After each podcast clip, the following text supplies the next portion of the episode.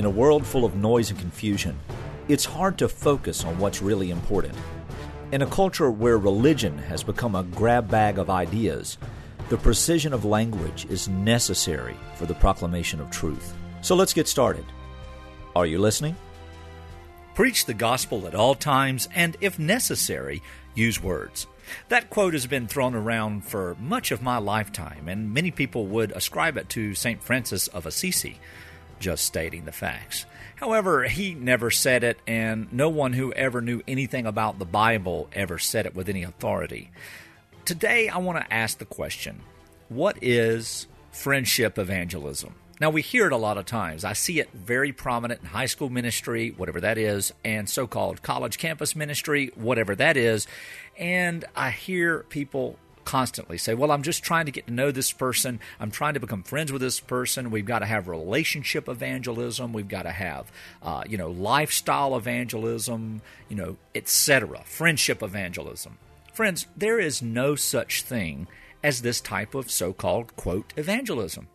Now, it may sound right, you know, if we are spending a lot of time and becoming really chummy with people, and eventually somebody may ask the question, Hey, you seem to be different than everybody else. Why are you different? What's going on? And I'm not trying to mock it. Please don't get that idea.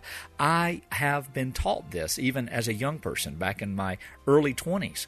But the the idea of evangelism has nothing to do with becoming friends with the lost. As a matter of fact, it's even the opposite that's taught in Scripture. We are commanded to proclaim the gospel. We are commanded to teach all people to obey everything Christ has taught us. That is the totality of the New Testament and the Word of God. And so, in doing so, we have a cultural problem where people say, well, it's none of my business to teach what people ought to be doing or to teach the gospel. I don't want to impose my beliefs. Friends, it's not imposing beliefs to proclaim the gospel, it's obedience to God, it's obedience to Christ. And moreoverly, it is the most absolute expression of true love that anyone could ever exercise. Let me give an example.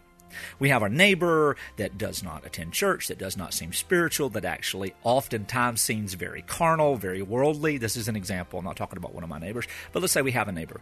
And in that particular relationship that you have with this neighbor, you may wave, you may, you know, help each other in the yard from time to time, may offer some assistance in, in, in severe weather.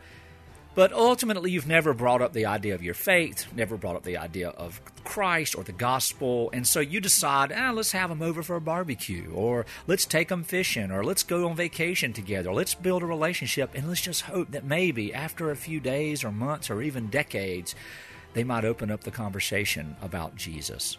Friends, here's the way that should be done. Hi, there's a neighbor over there. Hey, how are you? I'm good. How about you? My name is James, and your name is great. Let me tell you a little bit about myself. I am a believer. And that means that I believe that Jesus Christ is the living God of the universe who created heaven and earth with his word, and then, boom, give the gospel. There's nothing wrong with that.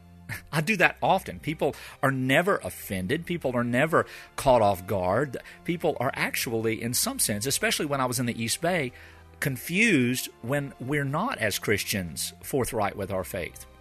Because, by the way, most of the cults are, most of the world religions are, most of the false teachings are very forthright about their faith.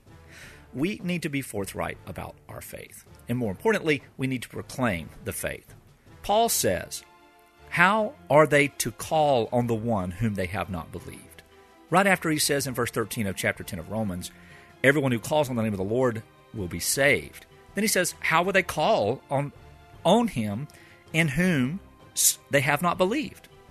And how are they to believe in whom they have never heard? And how are they to hear without someone heralding, proclaiming, preaching? Beloved, if we want to be evangelists, let's stop worrying about how many times a week we can take someone to coffee, how many loaves of bread we can give them, how much service we can give them. That's what Mormonism does.